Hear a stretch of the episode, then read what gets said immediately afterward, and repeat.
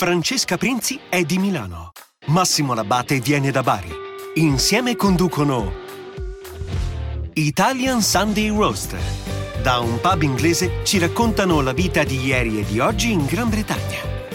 Arte, cultura, tradizioni, curiosità, politica, visti da due italiani che vivono a Manchester.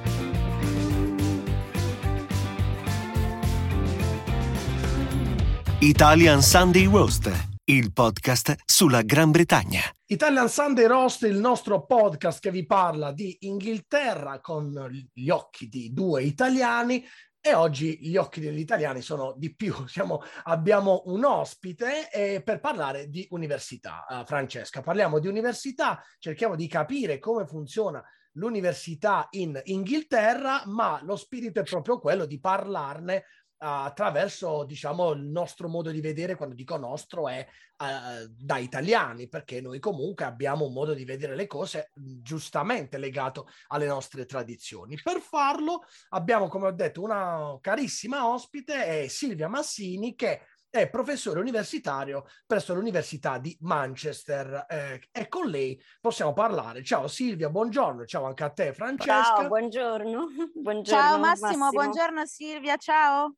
E ciao, ciao. con te Silvia cerchiamo di capire come funziona l'università qui e, eh, e, poi, visto che ci hai anche anticipato che hai dei figli che stanno per entrare all'università, abbiamo anche quest'altro aspetto eh, interessante da valutare, anche quello di una mamma che, di, italiana che deve portare, che deve mandare i figli all'università e quindi abbiamo un altro aspetto ancora. Però torniamo un attimo indietro, Silvia, e ti chiedo di presentarti un attimo di, da, da, dove vieni in Italia e cosa fai a Manchester, cosa insegni.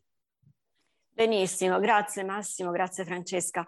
Allora, io sì, sono professore alla Business School dell'Università di Manchester eh, oramai da tanti anni e lavoro qui. Sono venuta in Inghilterra eh, 25 anni fa e per fare un, un'esperienza di, di, ricerca presso un centro di ricerca a Brighton. E poi ho fatto un master in economics a Warwick. E poi ho fatto il dottorato in Italia in economia a Roma alla Sapienza. E, e poi ho, ho, iniziato la mia carriera accademica qui in Inghilterra. Quindi mio, mh, ho studiato scienze statistiche ed economiche a Roma e poi mi sono orientata nel settore di economia dell'innovazione, questo è il mio, il mio campo. Quindi in buona sostanza è qualcosa che, che, che, è accaduto quasi per caso, tra virgolette, o in maniera naturale. È venuto qui per fare altro e poi pian piano ti sei integrato in questo sistema e hai deciso di rimanerci insegnando, giusto? Non sì, è... sì, ci sono state chiaramente anche delle questioni eh, personali perché ho, da, da, da, quando sono arrivata la prima volta eh, ho un compagno british e quindi chiaramente pure le, le, le, situazioni personali hanno influito in questa scelta perché poi e era più facile per entrambi trovare lavoro. Pure lui è un accademico e pure lui ha fatto il, PhD dove, a Brighton dove ero andata la prima volta. E, e, poi per entrambi è stato più facile trovare delle, eh, sviluppare delle carriere accademiche eh, in questo paese, mentre eh, del, periodicamente all'inizio ci siamo chiesti se ci trasferissimo in Italia, ma l'ambiente universitario italiano è molto più complicato per, per fare carriera, è molto più instabile. Poi le cose sono cambiate negli ultimi anni, però eh, era, è stato un percorso molto più facile e naturale, ecco, eh, stabilirsi qua eh, professionalmente. Partiamo da, da, da, da, macro differenze, diciamo, generali. Lei ha appena accennato. Qual è la differenza sostanziale che tu diresti fra il sistema universitario eh, inglese e quello italiano? Mi hai già detto più difficoltà in entrare, magari eh, nel, nel, sistema, ma che cosa hai notato? Magari è anche cambiato nel frattempo. Tu sei sì. cosa, cosa, c'è di diverso? Allora, eh, innanzitutto non ci sono eh, i concorsi nazionali o le abilitazioni nazionali che ci sono eh, attualmente in Italia, non c'erano quando c'erano i concorsi quando eh, ero ancora in Italia, però non c'era il, il concetto di abilitazione, per cui uno può un, eh, una persona può avere le pubblicazioni, il curriculum giusto per essere, diciamo, professore associato, però se non c'è posto eh, non, non, diventi professore uni, eh, associato in, una, in, una, in un'università. Eh, in Inghilterra è tutto molto più localizzato. Non, non, c'è un sistema d'entrata a livello nazionale, i concorsi, se, se serve di, di, di, di assumere un, un, un professore a livello di eh, a livello intra- minimo assistant professor oppure a livello ordinario, l'università eh, eh, decide di, di, aprire il bando e dopo 30 giorni, in genere 4 settimane, si chiude, le persone mandano il curriculum, c'è una selezione sulla base del curriculum eh, si va per un colloquio e, e poi il, lav- il, lavoro viene offerto. Quindi è un sistema molto più flessibile e molto più localizzato e non esiste l'idea del baronaggio, almeno io nel mio ambiente non l'ho mai eh, verificato. L'università ha tutto l'interesse, il dipartimento ha tutto interesse a, a, ad assumere la persona più eh, meritevole che si presenta in quel momento e, e, anche delle volte capita che ci siano candidati interni, persone che magari hanno fatto il dottorato in quel dipartimento e però se una persona esterna che ha un curriculum più forte si presenta e, e il dipartimento ha tutto l'interesse ad assumere quella persona. Quindi è un sistema molto più flessibile i concorsi eh, ci sono eh, le aperture, come le chiamiamo qua, eh, per posizioni, ci sono eh, quando servono, non c'è bisogno di aspettare due tre anni che ci sia il concorso nazionale. E quindi è, è tutto molto più flessibile, c'è anche molta più mobilità perché poi eh, se una, una, persona entra a livello eh, più basso, l'equivalente del ricercatore, della figura di ricercatore qua eh, è, corrisponde a lecturer eh, o assistant professor eh, secondo eh, le, le, i titoli americani o internazionali. E se poi si, si può cercare di essere promossi internamente eh, sulla base del curriculum oppure eh, si, si, va in un'altra università quando c'è una posizione a, eh, a, livello, a, livello, successivo, associate professor o senior lecturer, e, e, si fa domande, la gente se ne va e quindi poi si, si creano queste nuove aperture e possibilità di lavoro. Silvia, da come la racconti sembra che tu stia parlando di un'azienda, no? Di un percorso lavorativo in, un, in un'azienda, dall'assunzione al, al, fare carriera, almeno eh, da, da, come invece mi immagino e, e, so che sono le cose in Italia, mi sembra che eh, ci, si avvicini, ci si avvicini di più proprio al percorso che una persona può fare lavorativamente in un eh, in una normale azienda o, o probabilmente sbaglio? sì, probabilmente sì, beh, proprio perché eh, quando, quando si pensa ad assumere qualcuno eh, si fa in maniera strategica sulla base del curriculum e bisogna avere se, quando si creano queste nuove posizioni? Allora si creano quando una persona va in pensione e quindi eh, magari va, va, sostituita con, eh, a seconda del, della, dell'assetto gerarchico del dipartimento, si può pensare di sostituirla con una persona dallo stesso livello, diciamo professore ordinario, oppure eh, se non serve di avere una persona a, a, livello così alto, si ricomincia dal basso e si assume una persona come lecturer, come assistant professor. E, e, e, e de, altre volte si può anche decidere in maniera più strategica di ampliare il dipartimento. Ampliare vuol dire assume, eh, eh, avere più studenti essenzialmente e, e, quindi servono più risorse per insegnare a questi studenti. E qui mi, mi, quindi mi allaccio anche a un altro eh, punto molto importante, che è quello che eh, il, le università non sono pubbliche nel senso italiano. Ecco, volevo arrivare e, proprio a questo punto.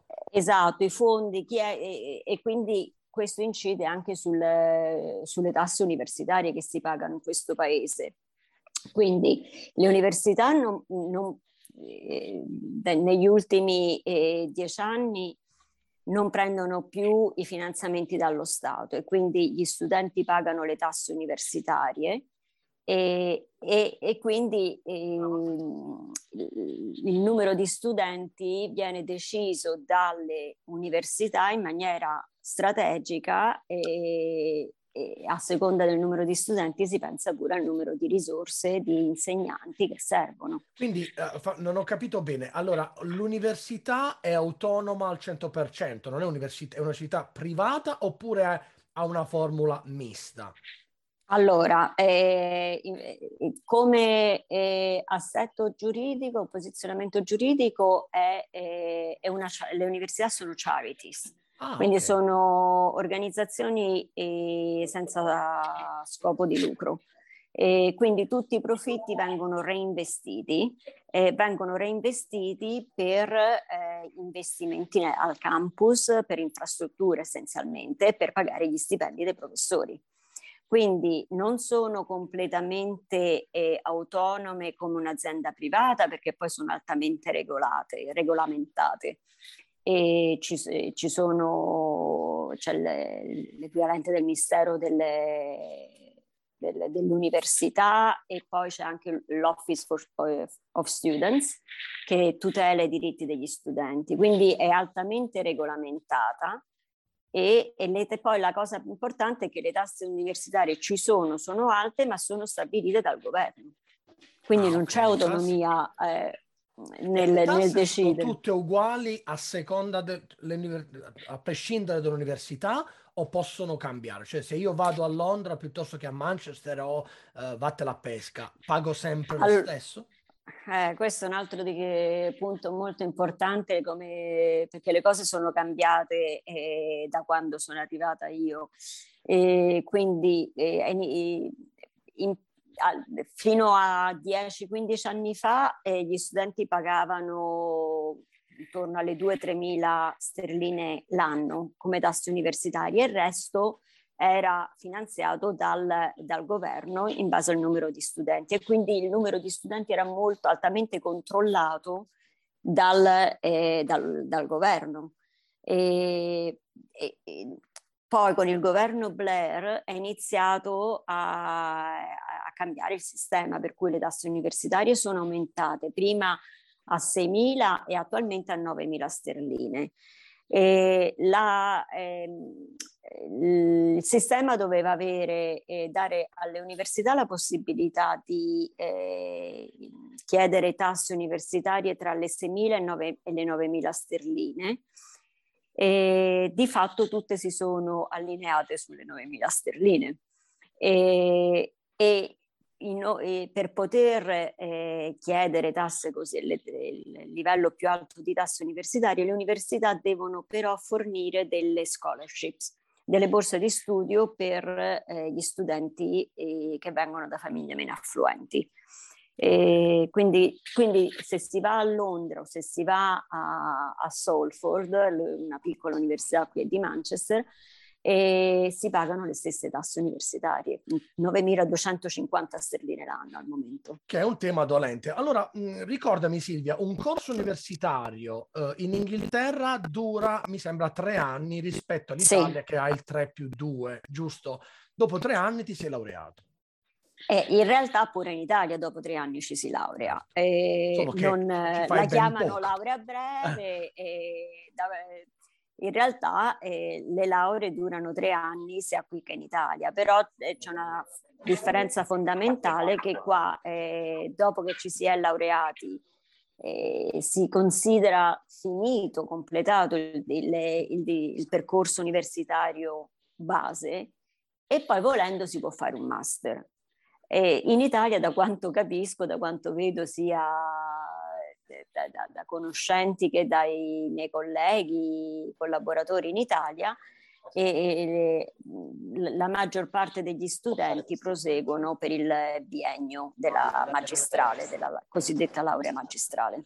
Questo perché in Italia già con cinque anni è difficile, e passiamo a un altro tema, trovare lavoro, mentre in Inghilterra, da quanto vedo, da quanto leggo, dopo i tre anni quasi quasi ti vengono a prendere loro. Ora è ovvio che è un discorso generale, ci saranno anche corsi di laurea in Inghilterra magari meno appetibili per il mercato del lavoro, ma in generale certo. mi dicevi tu stesso che spesso dopo i tre anni tu sei già al lavoro, o sbaglio?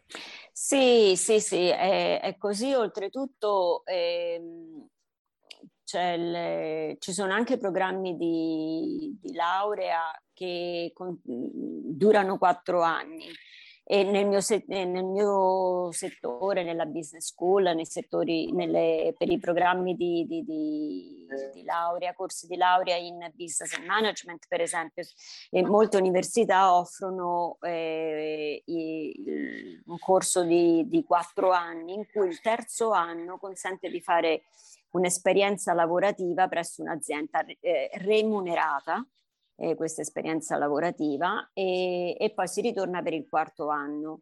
E molto spesso eh, questi neolaureati hanno l'offerta di lavoro da, dall'azienda dove hanno fatto l'esperienza lavorativa. E, ehm, quindi, quindi e diciamo che in Inghilterra sì, c'è questa, questa idea che dopo la laurea si, si va a lavorare. poi c'è un'altra grossa differenza che il corso di master qua in Inghilterra dura un anno ed è diverso da quelli, dai corsi di master eh, europei, quindi italiani ma anche in altri paesi europei, in cui durano due anni. Eh, però eh, noi vediamo che di studenti inglesi che fanno i master, almeno nel nostro settore, sono veramente pochi, la maggior parte sono studenti stranieri.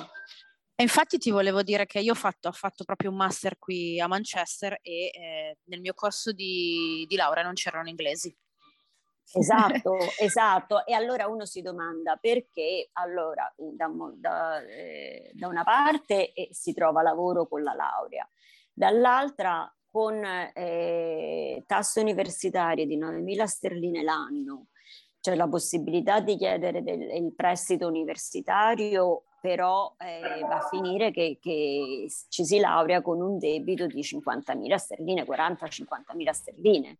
Esatto, questo, quindi, è un, questo, è un, tema decisivo, nel senso che tu hai quindi, l'università con un debito che ti porterai per i prossimi tutte, per 40 anni, anni. era ah, fino 40. a 30 anni, adesso stanno cambiando fino a 40 anni. Tipo mutuo. E, Esatto, esatto. E quindi eh, non, è, non, c'è da stupirsi che magari molte, molte, persone decidano di non imbarcarsi in un altro anno di, di, di studi che poi eh, i corsi di master costano, eh, costano almeno 15.000 sterline, 20.000 sterline queste sono solo le tasse universitarie, poi ci sono i costi di, appunto, di, di, di affitto di, una camera, esatto, vivere esatto. in un'altra città e questa è un'altra grossa differenza, il trasferirsi in un'altra città per gli studenti universitari. Ecco, mm, Silvia, questo è un, è un, dato importante. Tutte le persone che, che conosco, inglesi che hanno fatto l'università qui, danno quasi per scontato l'idea che ti porti questo debito per sempre, ma è anche vero che siccome il giorno dopo tu sei al lavoro, hai preso un posto di lavoro,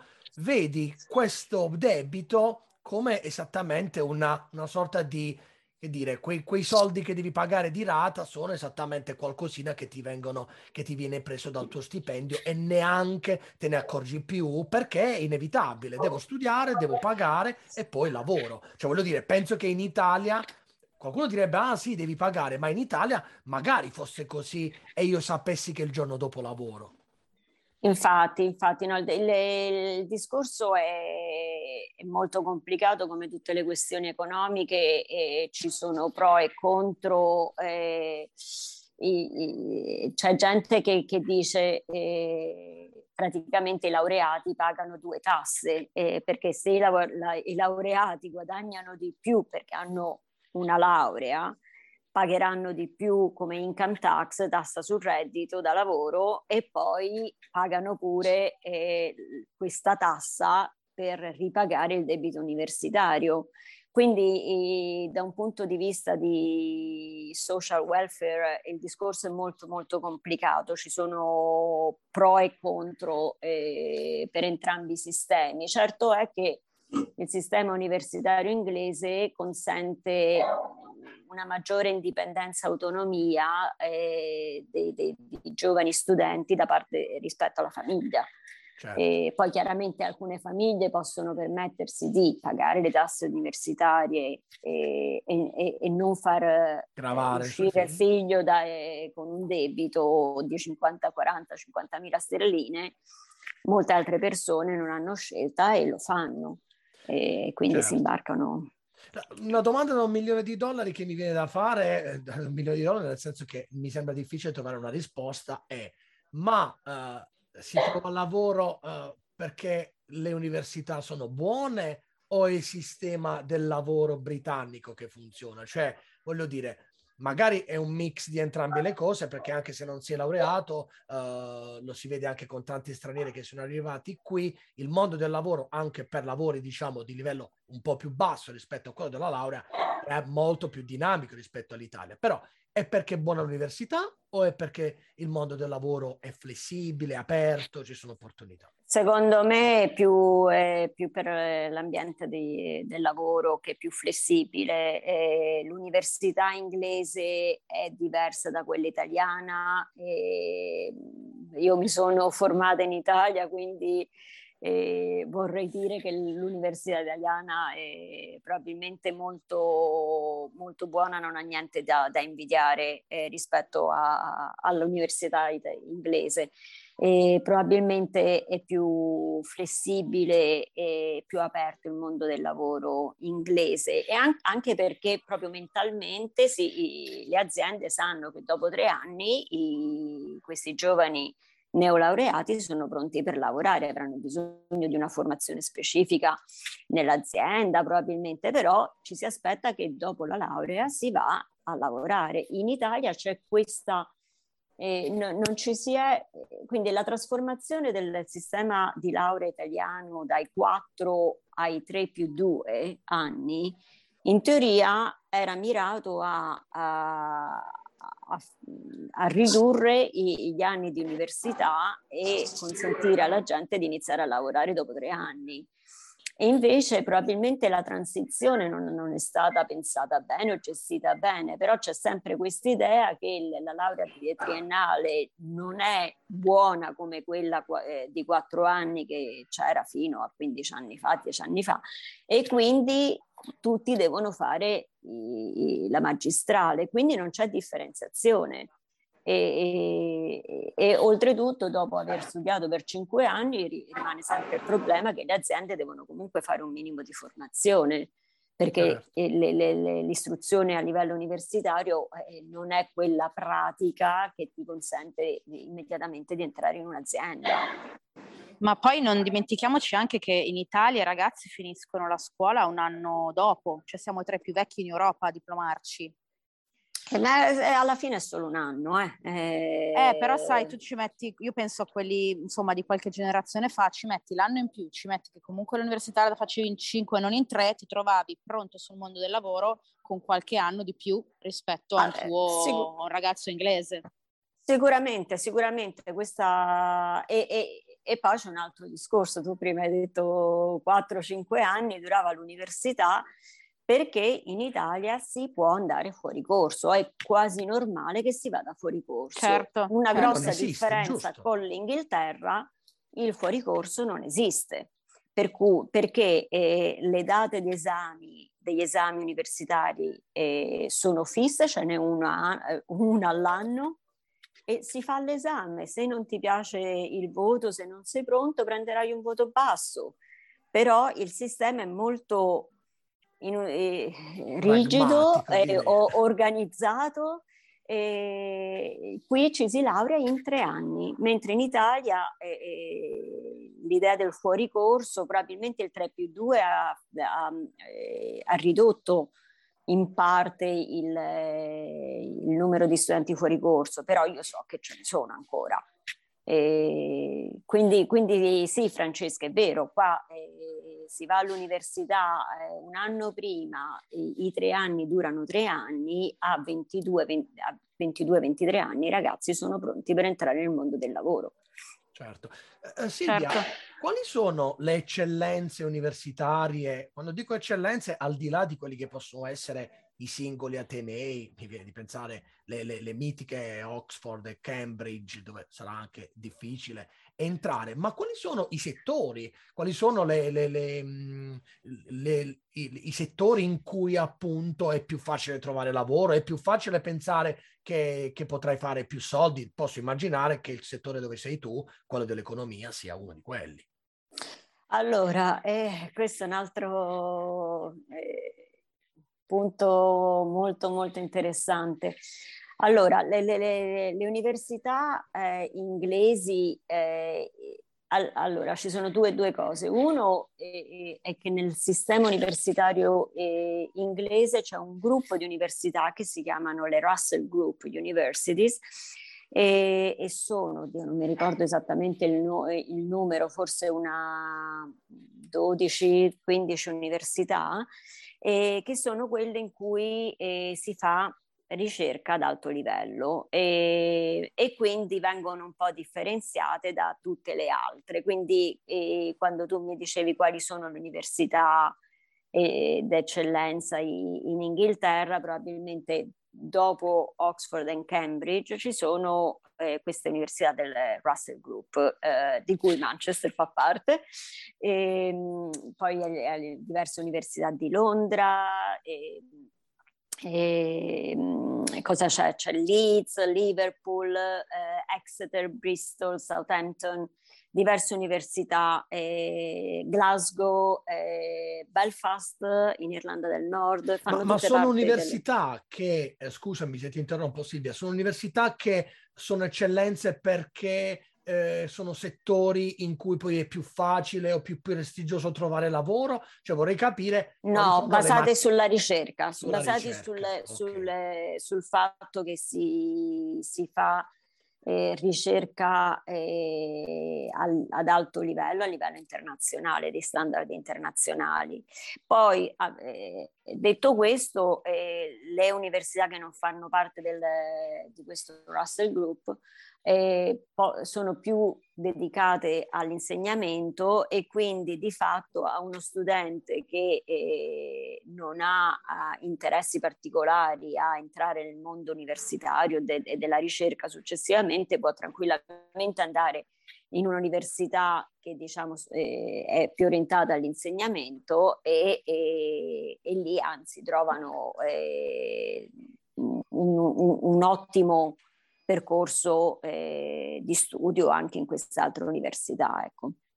Okay. Però la, la, reputazione dell'università viene dalla ricerca, quindi c'è questa, questa eh, questo specie di paradosso per cui eh, il ranking delle università è basato sulla ricerca, però se io devo, eh, studente, giovane studente universitario, devo scegliere la mia, l'università, posso anche considerare università dove so che ri- riceverò molto, molto, sostegno per il, eh, per lo stu- allo studio e, e quindi pure mi interessa andare dove si fa tanta ricerca, quindi è, è, un discorso un pochino complicato. La, la ricerca la, la, ovviamente poi diventa un valore aggiunto per la nazione in generale, quanto più le università fanno ricerca, tanto più il valore della nazione, sappiamo quanto l'Inghilterra da questo punto di vista sia fortissima, soprattutto in alcuni settori, penso ad esempio alla scienza.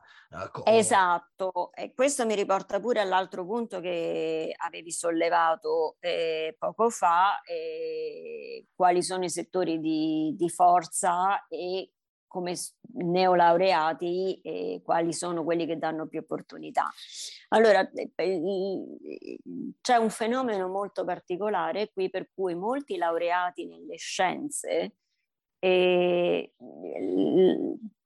possono, fare, possono trovare lavori che eh, consentono, danno stipendi più alti al di fuori del, del settore delle scienze e, e specificatamente nelle finan- in finanza. Ah, ecco. perché la, la, la formazione scientifica, matematico-scientifica, poi può essere molto attraente a, a, ai, ai, settori della finanza. Conosco eh, anche discusso queste cose con, con aziende per parte della mia ricerca e molte persone che hanno fatto magari un dottorato di ricerca in fisica e quindi eh, hanno una preparazione matematica molto elevata, di modelli matematici, matematici molto elevata, e sono, eh, si trovano di fronte alla, alla, prospettiva di faccio, entro in un laboratorio e, e vengo pagato relativamente poco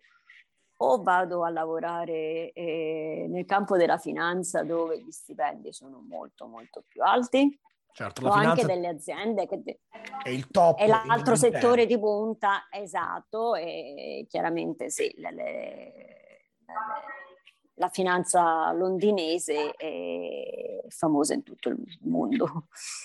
Mm, in chiusura, Silvia, parliamo adesso di, di Silvia genitore che quindi deve, ah, sì. deve inviare, deve, deve, deve, pensare ai propri figli che vanno all'università. Qual è l'approccio? Naturalmente ci sono le inclinazioni personali, poi i tuoi figli sono eh, più inglesi che italiani, molto probabilmente perché sono cresciuti qui. Perché hanno... sono nati e cresciuti qui, certo. Ecco, allora, ecco, eh... l'approccio.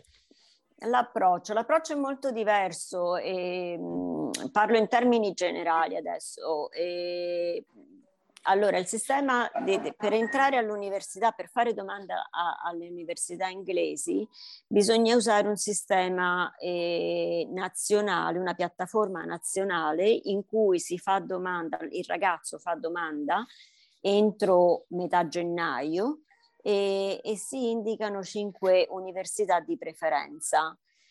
Le scuole devono fornire i voti eh, che ci si aspetta e che questo ragazzo eh, potrebbe avere eh, dall'esame agli esami e, e, sulla base di queste eh, e poi il ragazzo deve anche preparare un personal statement, una lettera in cui spiega perché vuole, vorrebbe studiare un certo, eh, un certo, entrare in un corso una di laurea, materia, un certo certo. corso di una certa disciplina.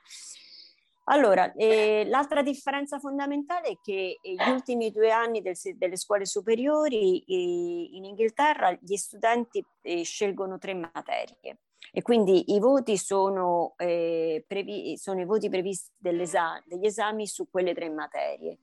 Quindi si fa domanda a gennaio e poi piano piano gli, gli studenti iniziano a ricevere delle offerte dalle università e le università quelle migliori quindi i risultati i voti sono A, B, C le università migliori richiedono 3A che, che si ci si aspetta, si, voglia, si, si desidera che lo certo. studente, sì, che le, il ragazzo pre- abbia a, a, a, queste tre cioè, materie. Cioè, insomma, sei prevalutato, sei prevalutato. Sei prevalutato, prima. però poi quando arrivano i risultati a metà agosto, eh, eh, quindi prima che si arrivi ai risultati, eh, sulla base delle offerte, e intorno a giugno gli studenti devono scegliere due università e indicare la, preferen- la preferita, la, pre- la, prima scelta okay. e, e, e, comunicare questa all'università. Poi a, a, ad agosto arrivano i risultati e se si sono raggiunti i risultati previsti, i voti previsti, allora lo studente poi conferma che andrà in quell'università se non si raggiungono quei risultati, ci, si, alza, si prende il telefono e si contatta l'università, cioè il cosiddetto clearing, che sono un paio di giorni in cui succede di tutto, in cui i ragazzi chiamano l'università le, si discute. E magari invece di, due, di 3A lo, il ragazzo ha preso 2A e un B, invece di un A e 2B hanno preso 2A, B, C e quindi eh, si discute su, su, su, se c'è la possibilità di entrare lo stesso all'università o, o, bisogna andare in altre università. Quindi è un sistema molto molto diverso, anche perché la scelta di queste tre eh, materie che si portano diciamo alla, alla, alla maturità, gli A-levels si chiamano qui, e determina pure eh, il percorso universitario. Quindi la grossa differenza è che in Italia uno arriva alla maturità e poi decide dove iscriversi a, durante l'estate. Certo. E a parte le, le, le, le facoltà dove c'è, c'è, il numero chiuso, tipo medicina, psicologia, e, e, però praticamente uno può scegliere a settembre. Qua la scelta parte a 16 anni, quando si scelgono le tre materie, soprattutto nel campo scientifico, se si ha idea di fare medicina o se si ha, eh, bisogna fare per forza chimica e fisica o se si vuole studiare economia, bisogna fare quasi necessariamente matematica. Insomma, se Quindi... non hai le idee molto chiare quando sei ancora un, uh, un sedicenne è un po' difficile, voglio dire. Molte volte eh, accade anche che esatto. non si sa ancora, non si ha ancora chiaro il proprio destino, giusto? Esatto, esatto, sono scelte importanti eh, che vanno fatte e bisogna essere un pochino strategici e pensare a quali sono le materie che danno comunque più opzioni. Delle volte gli studenti possono portarne, iniziare con quattro e, e poi magari interromperne una e quando nel, nel penultimo anno di, di, scuola secondaria capiscono un pochino meglio quello che vogliono fare. Eh, quindi sì, è, una, è una, una, grossa differenza. Appunto, io ho un figlio che fatto, sta facendo domanda quest'anno, fa gli esami e dovrà andare all'università il prossimo anno. E un'altra è una figlia che è, eh, ha solo un anno di scolastico di differenza e lei sta ancora vagliando le opzioni e, e hanno dovuto comunque scegliere e già eh, due anni prima eh, le materie che avrebbero certo. voluto fare. C'è questa idea che tu scegli ma ti scelgono anche loro sulla base di, di, di quello che è stato il tuo percorso. Certo, certo, ma la, poi, poi eh, conosco una ragazza qua vicina, eh, una vicina che, che, ha voti altissimi, ha fatto domande, a, domande a tutte a, a Cambridge, a, a Imperial, vuole, vorrebbe studiare credo chimica e ha vo- voti previsti altissimi, però le università sono molto competitive e non ha ricevuto nessuna offerta da, queste, da almeno tre di queste cinque scelte che aveva messo. E quindi, quindi sì, è un sistema che, che, che ti abitua a, a, a, alle delusioni, ai, ai certo. rifiuti. È un po', per come la racconti, mi sembra un po' il paradigma di questa nazione, una, una nazione che ti permette comunque di crescere, di fare, ma molto competitiva, molto legata uh, comunque a, voglio dire, al fatto che devi metterti in gioco, che devi studiare, che devi pagare, che insomma un sistema più cinico mh, rispetto a quello italiano, ma che però produce risultati. Ti fa crescere, ti fa crescere molto prima. E Noi siamo tutti cresciuti in Italia io sono, ho vissuto con, i miei, con, con, la mia famiglia, con i miei genitori fino a quando non sono venuta qua. Io eh, vivevo ancora con i miei genitori quando ho fatto il, il dottorato e mentre qua a 18 anni, 19 anni si esce di casa sì, è molto molto comune andare a studiare in un'altra città e sono pochi i casi degli studenti che rimangono a casa e, e si cresce. Ah, l'altra grossa differenza che, che appunto io ancora non, non riesco a, a, capirla bene è che i, i, voti del primo anno universitario non andranno a, a non contano per il voto finale di laurea. Ah. Proprio perché c'è questa idea che il primo anno questi ragazzi sono per la prima volta fuori casa, e devono navigare. Le, si devono ambientare in tante esatto. cose diverse. C'è un po' di comprensione in questo mondo così cinico. Ti dicono, esatto. vabbè, un anno però puoi, puoi, anche sbagliare, poi... e questo è interessante. Basta, beh, infatti gli, gli, gli, esami ci sono, i voti si danno, però eh, bisogna eh, passare, beh, passare con un certo minimo per, per andare al secondo anno, però e, e ci si aspetta che gli studenti non rendano al massimo e, e, al primo anno. E, e, questa è una differenza fondamentale. Al mio voto di statistica 1, economia politica 1, eh, ha contato per il mio voto finale di laurea quattro anni dopo. Eh, certo, o, o cinque. Eh, Mentre eh, qui che... puoi dire, ok, adesso abbiamo giocato, abbiamo fatto il primo anno, adesso dal secondo in poi mi ci devo mettere perché da adesso si fa sul serio. Esatto, i voti del secondo anno eh, hanno un, un, peso di un terzo, del 33%, almeno nella nostra università, ma credo abbastanza in quasi tutte le università, mentre i voti del terzo e ultimo anno pe- eh, pesano per due terzi del voto finale di, di, di, di laurea. Perfetto, io Silvia ti, ti, terremmo qui ancora a lungo, però il tempo scorre in, eh, inesorabilmente, insomma abbiamo fatto una puntata anche un po' più lunga rispetto alla solita, sei stata utilissima, ci hai dato tantissimi spunti per capire anche attraverso l'università come funziona questa società, questo mondo che ci ha ospitato e in cui viviamo tutti e tre. Eh, grazie, grazie tante Francesca, non so se vuoi aggiungere qualche altra cosa, altrimenti ti salutiamo Silvia, ti auguriamo il meglio anche per la tua carriera, in bocca al lupo. Grazie per... mille Silvia, facci sapere com'è andata poi con i tuoi ragazzi, esatto. cosa hanno scelto. Grazie, grazie, grazie. No, è stato un piacere, l'ho fatto molto volentieri perché appunto eh, conosco parecchi aspetti del sistema universitario inglese, anche in confronto a quello italiano, e rimango a disposizione eh, a voi e a chiunque voglia contattarmi per ulteriori informazioni. Grazie, grazie mille, grazie. grazie. a chi ci ha ascoltato, mille, grazie Silvia, a tutti. Grazie. Ciao, alla prossima puntata. Ciao. Italian Sunday Roast